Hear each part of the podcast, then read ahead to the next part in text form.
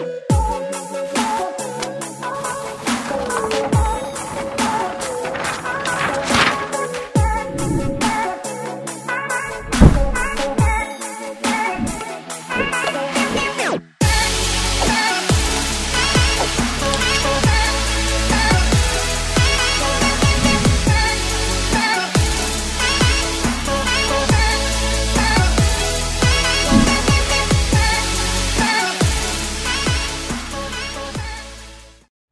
to thank everyone who served at Grace Loves Auburn. Food giveaway over 20,000 pounds.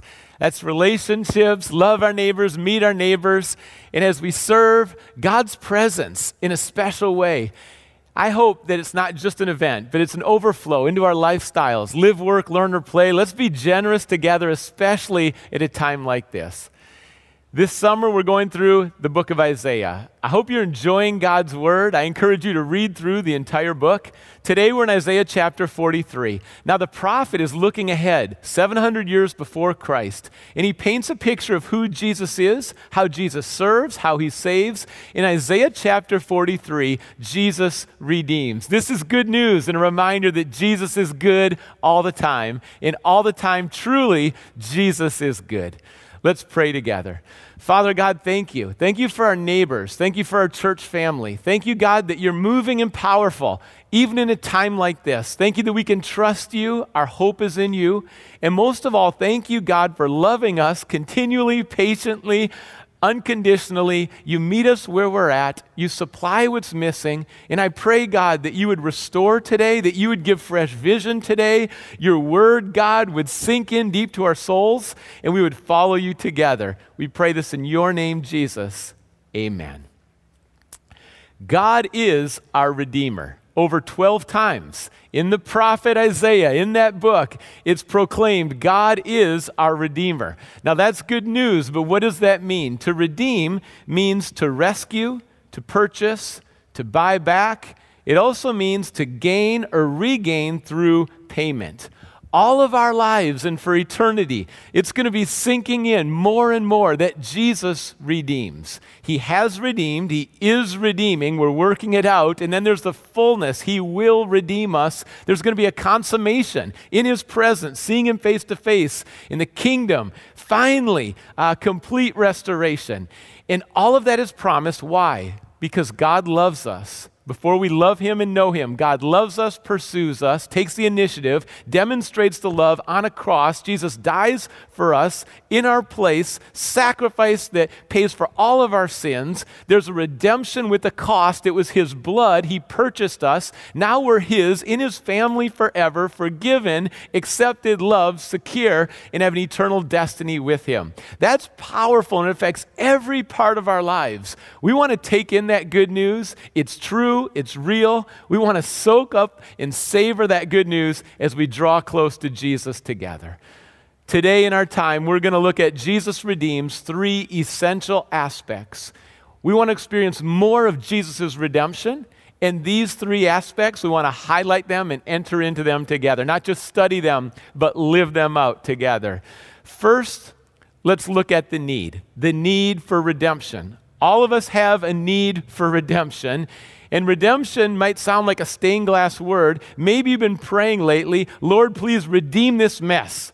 Is there any situation in your life where you're crying out to God right now? Could you redeem this, God? Could you help this? Could you turn this around? I need you, Lord. Prayer is a cry, and yes, there's a theologically rich term like redemption, but in our lives each day, we're also crying out to God for Him to redeem.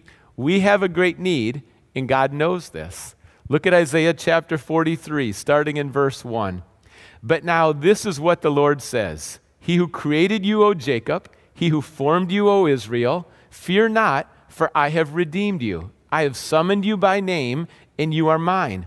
When you pass through the waters, I will be with you. And when you pass through the rivers, they will not sweep over you. When you walk through the fire, you will not be burned. The flames will not set you ablaze. For I am the Lord your God, the Holy One of Israel, your Savior. God says, but now. The timing's important. It's a tone of hope. Maybe you need some hope. It's a fresh word. We need communication from the Lord. But now, God communicates, and it's clear, and it's on time, and it's a right now word that He wants us to receive in our souls, in our hearts, in our minds. Thus saith the Lord. It's something you read throughout Scripture. With confidence, we know God speaks in a loving way and also with authority. Thus saith the Lord. All of the Bible, 66 books, is God's Word. God also communicated through the prophets. And when they declare, Thus saith the Lord, it means that God has revealed it to the prophets. They are his mouthpiece, messenger, and we can receive it from God, the Holy Spirit working through prophets like Isaiah and communicating that to us. But now, for such a time as this, here's a word from the Lord. And what did God say? God said in that passage that there will be tests. He says the water, the rivers, the fire, the flames. There's some parallelism there, there's some emphasis there. In other words, we're going to go through some very intense tests. And as we go through those tests, we're going to feel sometimes very overwhelmed. Do you have any situations right now in your life that look bad, that feel bad? Maybe they just are bad. The river, the fire, the water, the flame. God says we're going to go through it. He doesn't always prevent it, but He's with us as we walk through it. And that's the verb walk through, pass through. Keep moving forward with God, keep trusting God in the middle of those tests. For the nation, the Israelites, they knew about tests. They knew about being mistreated. Maybe you've been mistreated recently. That was slavery in Egypt. They were mistreated. They knew about the tests in the desert and the wilderness and the wandering. And in their hearts, they knew they lacked faith. And maybe you're lacking faith to move forward and you felt stuck. And then they knew about their rebellion. Together, instead of staying united, there was fighting and 10 tribes in the north Israel, two in the south Judah, and then the 10 captured by Assyria in 722 as they go into exile and they're scattered and they're not going to return to the land. And then the two southern tribes captured by Babylon 586. And as they go into exile, they're also realizing their need for redemption and returning to the land. In the history of the nation, for the Israelites, they know what it's like to need redemption. And in our country, we have a history that we both celebrate, but are also very realistic about what's happened in the history of our country. And we see God's hand and how He's bringing more redemption, and we need more redemption and change today. We need more unity and love today. We can relate on a national level.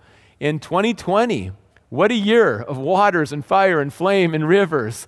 Uh, during this year, maybe you've been praying, God, I'm in distress. God, I need you, Lord. I need a rescue. And I want to encourage you that a great place to go during times like this is on your knees. And you just cry out with humility and prayer and fasting, and you just open up your soul to God and you repent from your sins and you turn to God, and God brings healing in our land. So many times for the Israelites, they would get down on their knees, seek God, return to God, crying out with a great need.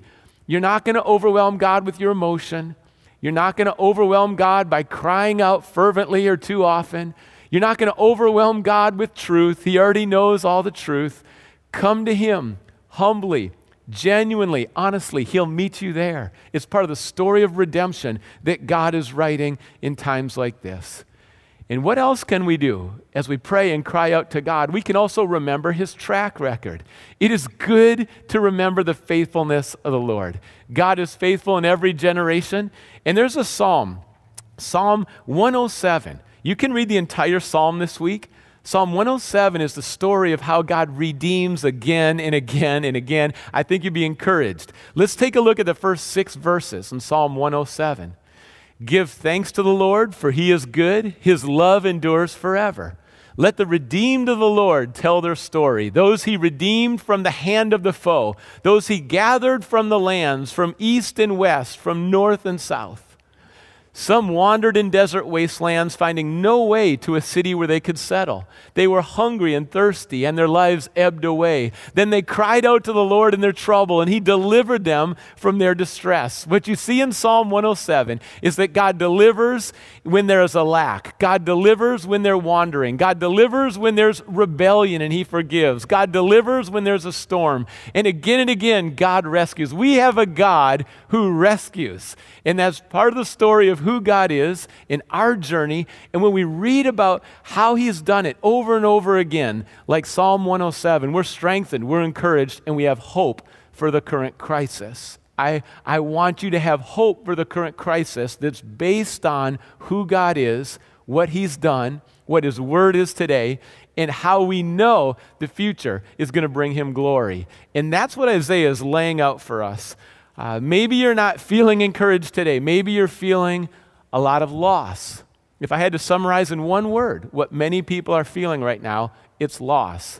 And I'm not just talking about Pac 12 sports in the fall, uh, although you might be grieving that loss. Uh, let me list some of the other losses that a lot of people are feeling right now, and how many of these can you relate to?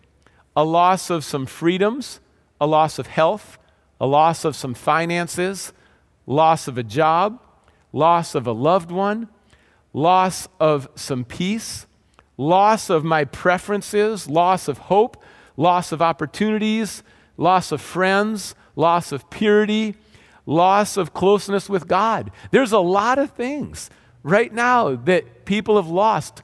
When we lose things, how do we feel? Two emotions. One is sadness and one is anger. Now, sadness, it's not a sin to be sad, but sadness can lead to despair. And we don't want to get caught in a trap of despair. Anger. The Bible says, in your anger, don't sin. So it's not wrong to be angry or feel frustrated. But then, does it lead to rage? Does it lead to attacking people? Does it lead to revenge? Uh, we don't want to end up in a place of despair or a place of hurting other people right now. And a lot of people are going there. Why? Because deep down they're in pain and they've lost a lot. So, what do we do when we lose? uh, when there's things in life or people in life that are so dear to us and we feel like we're losing them or they're gone, freedoms are gone, what do we do? Not despair, not lashing out against other people. That's going to be the temptation. That was a temptation for the Israelites as well. But what we see is that even in devastation, God brings hope. There's a need for redemption, slavery in Egypt. God leads the people as Pharaoh's armies chasing them through the Red Sea. Wandering in the wilderness, there's devastation, but God leads the people to cross the Jordan. And then there's the hope. God's delivering again.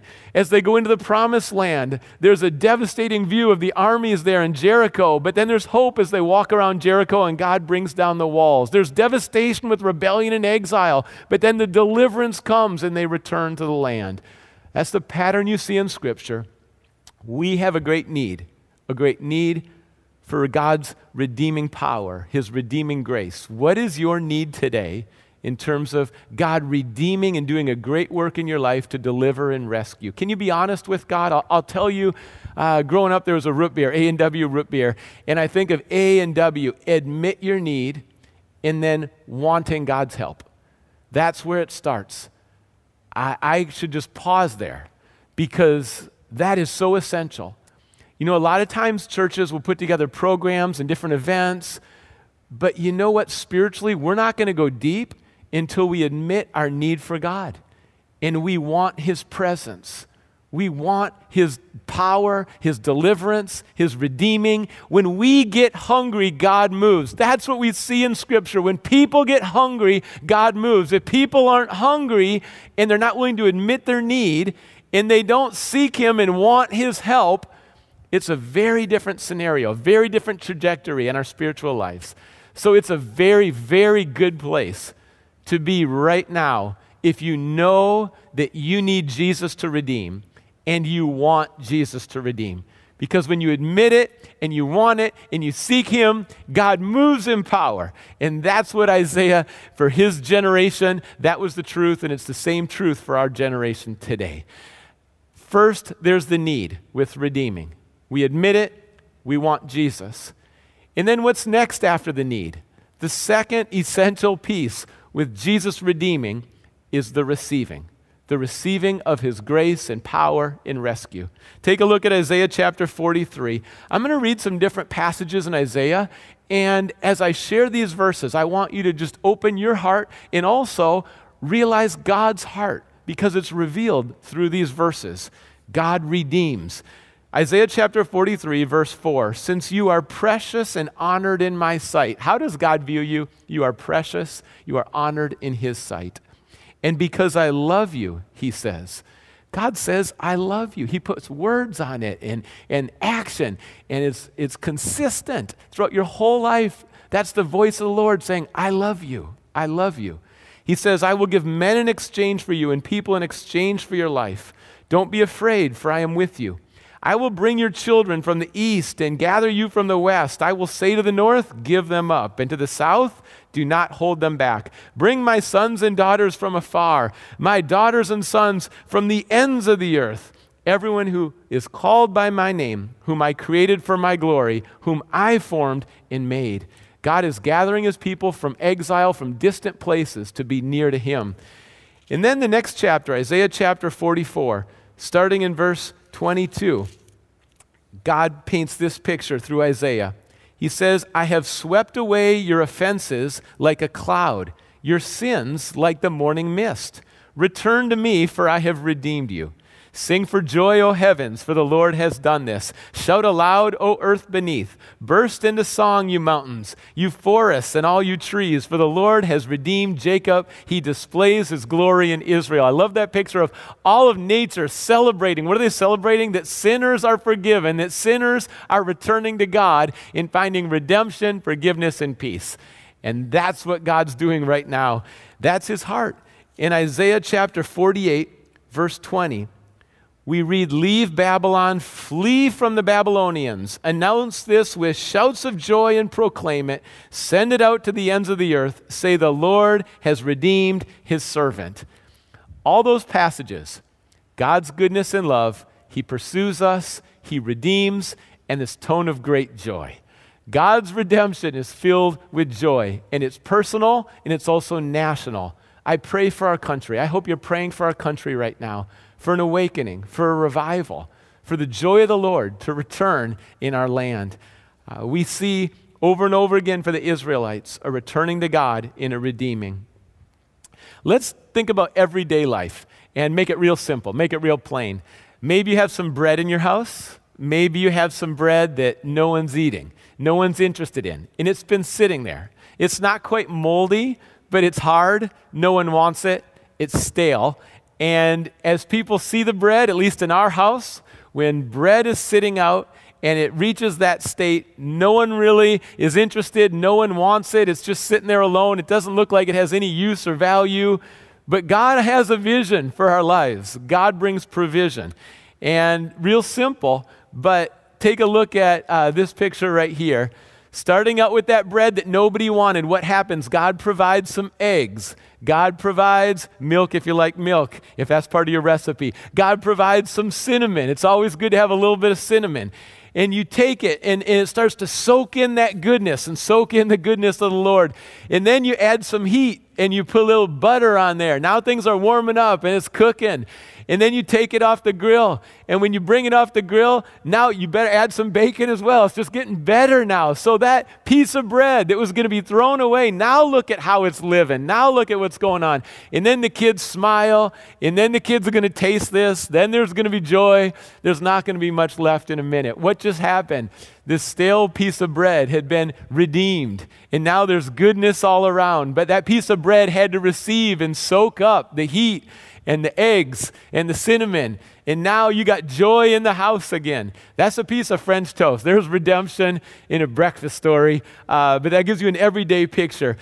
I want to emphasize that you really need to receive. If you're one of the 12s, you might think about Steve Largent, Bobby Engram, or you might be thinking Doug Baldwin. Depends what age you are. Maybe all three. You've been a long term fan. You just didn't join in after they won the Super Bowl. But you're thinking about catches and receiving and you know, there comes a time where you can watch other people receive, but then you've got to receive for yourself. And maybe you've been watching other people receive from the Lord, and it's time to open up your hands, your heart. It's time to open up your soul and say, Lord, I want to receive. Teach me how to receive. Jesus, you redeem, and I'll receive. And that's the relationship, that's our role. Spurgeon said it this way We need to know this truth God, who counts the stars, and he calls them by their names, is in no danger of forgetting his own children. God, who knows the stars and names the stars, you are much more important and much more beautiful than the stars at night, and he knows your name. He's not going to forget you. You say, well, what if I feel forgotten during this year? What if I feel forgotten? That's the tension. Let's go back to the word. When we feel forgotten, let's go back to the word. 1 Peter chapter 1, starting in verse 3. Peter was encouraging people who were going through a lot of difficulties, persecution, testing. And Peter says, Praise be to the God and Father of our Lord Jesus Christ. In his great mercy, he has given us new birth into a living hope through the resurrection of Jesus Christ from the dead, and into an inheritance that can never perish, spoil, or fade. This inheritance is kept in heaven for you, who through faith are shielded by God's power until the coming of the salvation that is ready to be revealed in the last time. So be secure in your relationship with God, be secure in your identity that you are a son or daughter of God through Jesus Christ. Be secure in the resurrection, be secure in your future and the inheritance, and even that He shields you. Now, that might lead to more tension again, because if you're mistreated and you're hurting and you feel like you've lost so much, you might not feel shielded. There's been times in my walk with God where I've really wrestled with how shielded am I? God, what does your shield look like? Because I feel like I'm getting pelted with darts and they sting and they hurt. There's some blood, there's some wounds, and what is going on with the shield? Maybe you felt that way. And how do you process that in your relationship with God? That's going to be one of those really important things in terms of processing. For the people Isaiah's sharing with, uh, you know what happened? They were mistreated, they were tortured, they were captured, they were killed so, how do you reconcile people who love God are being killed, and yet the word says he's a shield? What does this look like? And, and I want to tell you, as you think about three ways that the scenario plays out, sometimes God brings a miracle, and the Red Sea parts, the Jordan River, they walk across it, the walls of Jericho fall. It's a miraculous story. That happens sometimes, and we celebrate God for that. But then another route is one of endurance where it's not going to be an easy path, and sometimes the path gets more difficult, but God keeps supplying in endurance and capacity, and we walk through the fire. And then a third route is that we die. We simply die. Now, even in that, we go into glory, but death is brutal, sickness is brutal. And there's no promise that we're not going to physically die. When we're born again, Peter says, that's a spiritual, eternal life, but we still go through a physical death. And so, will you trust God for miracles? Will you trust God for endurance? And will you trust God when even the path leads to death? And how do you walk with God? It is truly a faith walk. It is a faith walk. And sometimes when you're going through a real trial, you don't know which way it's going to play out. But yet, here's what's important take a posture of receiving. God, whatever the final results are going to be, I'm going to take a posture of receiving. And I'm going to receive from you. And this is what I found to be true that His presence is there. He never leaves us. And I'll tell you what, when you draw close to God, what you realize is His presence is greater than the circumstance. And deep inside, in, in the deepest part of your being, you know, I'm okay. Why? Because of His presence. And that's powerful. When you know because of His presence, I'm okay, even if it's the path that's going to lead to death, I'm okay in His presence.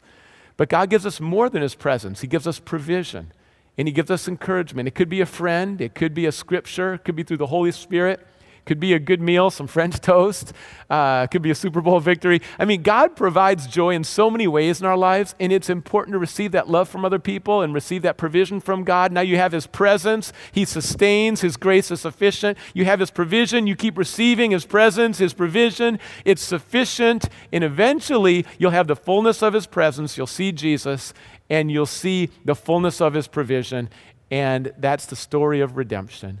The Bible, 66 books, it's a story of Jesus. It's a story of Jesus redeems.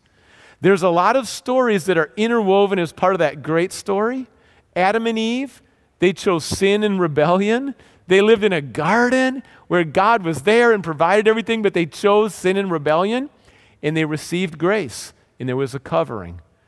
When you continue to go through the Bible, you might read the book of Ruth, and Ruth lost her husband Ruth was gracious to take care of her mother in law, Naomi. And as she traveled and went to a new land with Naomi, She came to know God, and not only that, but she served Naomi, and God raised up a kinsman redeemer, a Goel. And that Goel, that kinsman redeemer, Boaz, took care of. Sometimes the Redeemer would bring a family member out of slavery. Sometimes it would be providing in widows like, like Ruth and Naomi. And that redeeming, God's plan, a kinsman redeemer to help and restore and buy back what was lost in terms of uh, providing for and protecting a loved one. That's a story, powerful story of redemption. You can read also the book of Hosea. Hosea is a prophet. God said to marry Gomer. Gomer left her husband Hosea, went in and started sleeping around, prostitution. Hosea had to go down and buy back, redeem, purchase, regain his wife off a line, a prostitution line. He bought his wife back. It's a picture of God's love for the nation at that time and God's love for us that he sent Jesus. And you see, with Paul, he killed Christians. The resurrected Jesus uh, redeemed him. Zacchaeus took advantage of a lot of people, selfish. Jesus redeemed him. All these stories of redemption. What's your story of redemption? Have you told anyone your story? Receiving grace from Jesus is part of the great story throughout the generations. Jesus redeems. That story echoes throughout the pages of the Bible. That story continues to powerfully change lives, transform lives around this nation and around the world. And it's leading to this symphony of praise. And we'll get to that at the end of the message. But Jesus redeems. We need to receive his redemption. And, and let me summarize it by saying this the more that you've lost, the more you need to receive. And then the more you receive, the more grace you're going to extend. How does redemption work? The more that you've lost, the greater the need. And with the greater the need, the more you need to receive. Maybe that's where you are right now. You feel like I've lost so much. The need is so great. Today, start to receive. Maybe you've been receiving for a while and the receiving, and it's starting to really build up, and the joy and the hope is starting to overflow, and you're going to start extending. But Jesus will meet you at each point the loss, the need, the supplying, the receiving, and the extending. This is the story of the redemption of the Savior. It's the story of how He works in our lives. The need, the receiving. Now let's uh, conclude with the extending. Let's go back to Isaiah chapter 43. And take a look at verse 10. You are my witnesses, declares the Lord, and my servant whom I have chosen, so that you may know and believe me and understand that I am He. Before me no God was formed, nor will there be one after me. I, even I, am the Lord, and apart from me there is no Savior. I have revealed and saved and proclaimed. I, and not some false God among you. You are my witnesses, declares the Lord, that I am God. Yes, and from ancient days I am He. No one can deliver out of my hand. When I act, who can reverse it? You are secure in the love of God and in His redemption. Nothing can separate you from the love of Jesus. You're in His family forever. You're chosen and you're called. God says, You are my witness. A witness is someone who's going to share their story. A witness is someone who's going to share about who God is. God says, You are my witness. And in the most intense fires, whether it's persecution, pandemic, whatever the fire looks like, you're his witness. And you're called and you're chosen. I was thinking of an example from a pine tree and a pine cone. Think of a jack pine. Now, in the forest, sometimes fires blaze, and it looks like the forest is wiped out. It looks like, right, hope is gone, the trees are gone. But this is how God made that pine cone. God made the pine cone so that when heat comes it would open up, and there's seeds in the pine cone that because of the heat and the fire, in the opening, the seeds come forth, the seeds hit the ground, and God raises up more trees. God raises up more oaks of righteousness, as we read in Isaiah. That when that fire and intensity comes, you're like a pine cone. That's a compliment, really, it is. You're like a pine cone that God has already put things in you that are going to come out during the fire, that are going to lead to life for other people. In that testing, trust God with what He's given you, what He will give you, and there's a regeneration that happens in redemption.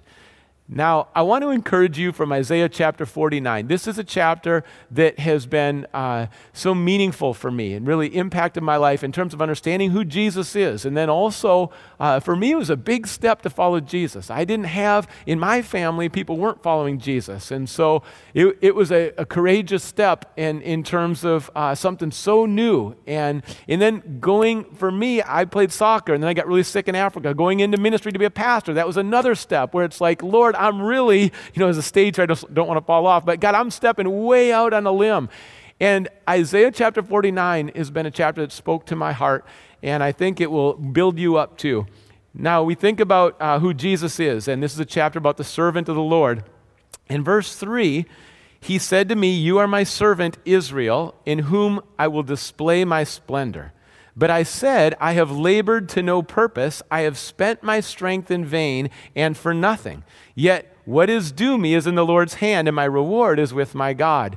Jesus on the cross trusted the Father's plan. And even though he was mocked, even though there were lies that all this is done in vain, he's not saving himself, what do we know? Jesus, he redeemed anyone who put their trust in him, and there was a great work that was done. I believe that some of the greatest works that God is doing in you and through you, there's going to be a little lie, or someone's going to tell you, or you're going to battle that internal voice saying it's a waste of time, no good is coming from this, you're a failure, it's a voice of shame, it's a voice of defeat, it's not the voice of the Lord.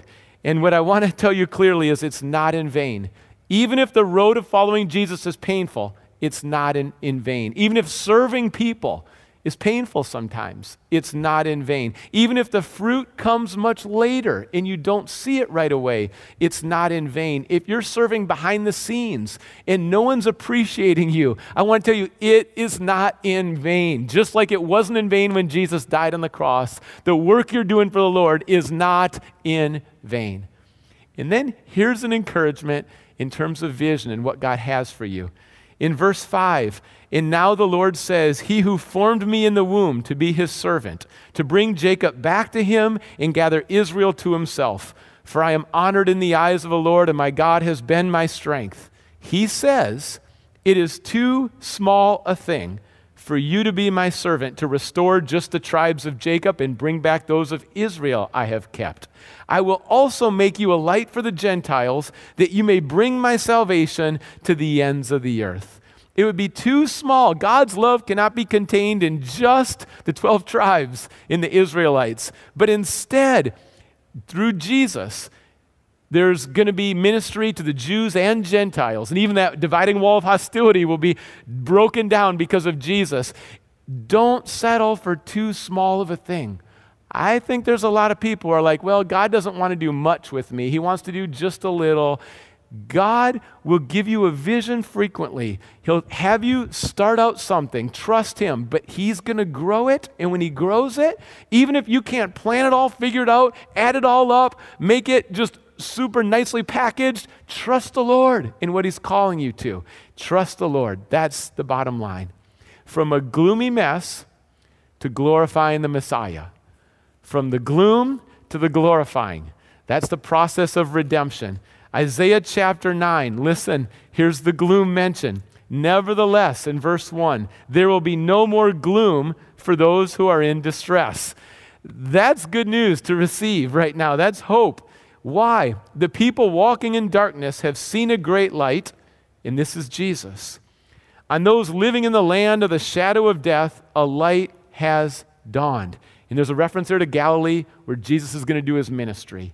That Jesus is transforming us. We don't stay in gloom and despair. No, because of Jesus and his, his light he shines in our lives. We have purpose and we start to glorify him.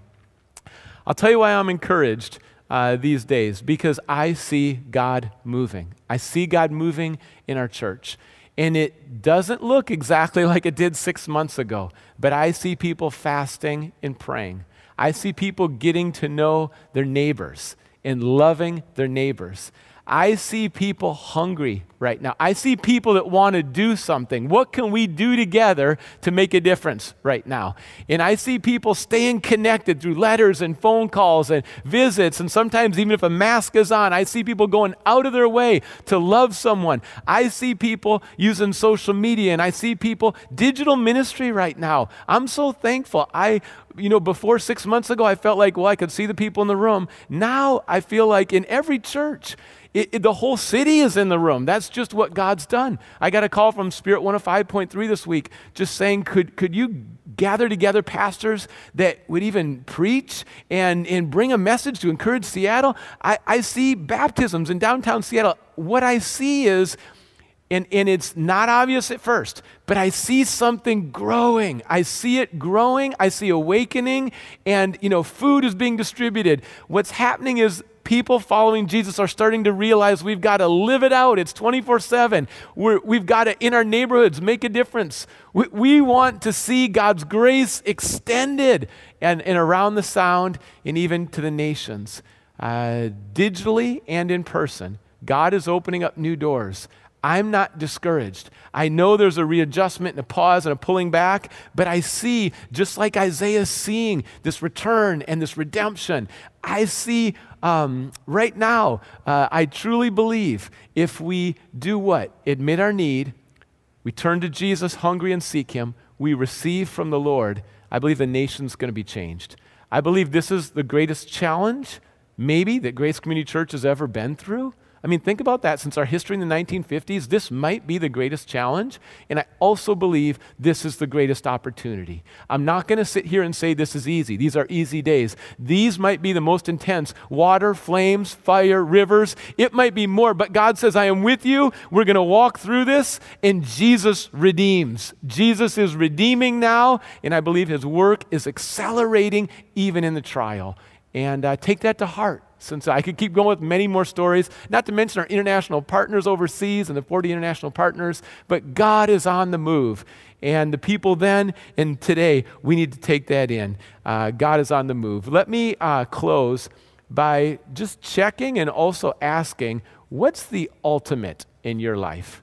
Because Revelation chapter 5, verse 9, we get this picture of full redemption, and we see they sang a new song you are worthy, Jesus, to take the scroll, to open its seals, because you were slain. There's the redemption, there's the purchase, there's the price. It was His blood. With your blood, you purchased for God persons from every tribe and language, people, and nation.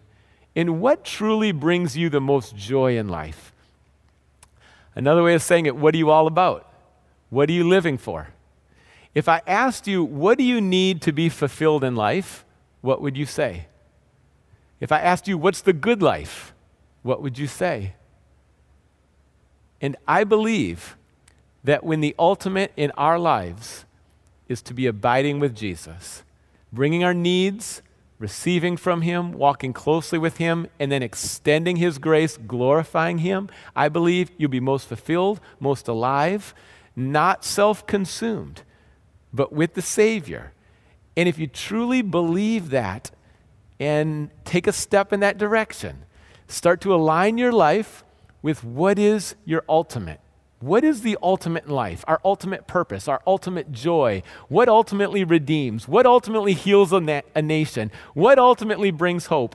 And there's an internal, deep internal shift to say, God, my ultimate Jesus is to walk close with you. And as I'm receiving from you, extend your grace as widely and deeply as possible.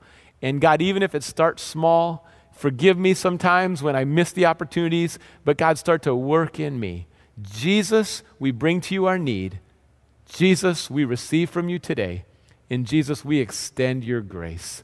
Jesus redeems. Let's praise him. What I've really been describing is a revival. Redemption and revival go together. And we're going to sing about the God of revival. Uh, let's go ahead and, and pray to the Lord, and then we'll proclaim His goodness in song. Father God, thank you for being so good to us. Thank you for reviving our hearts, even in a crisis, God. Thank you that you bring hope, God, that you stir our souls. Thank you, Jesus, that we can seek you even in need. And God, right now, we lift up our hands together and we admit our need. We're not ashamed of our need. We admit our need. We seek you, Jesus. You bring living water. We want to drink deeply of your living water. We want to receive. God, we need refreshment. We need your provision. We need more of your presence. We need your healing, God. We need your power. And we're coming thirsty, God. We're coming hungry, God. We've got no substitute. We've got nothing like you. Nothing like you. And so we seek you. And with joy, God, we're going to receive, freely receive. God, take down the walls, take down the bitterness, take down uh, the callous that's on our hearts, God. Just remove it so that we can receive and start to revive and renew and restore like only you can, Jesus. And we'll sing your praises as you do this work. Transform us together as your family. We pray this in your name, Lord. Amen.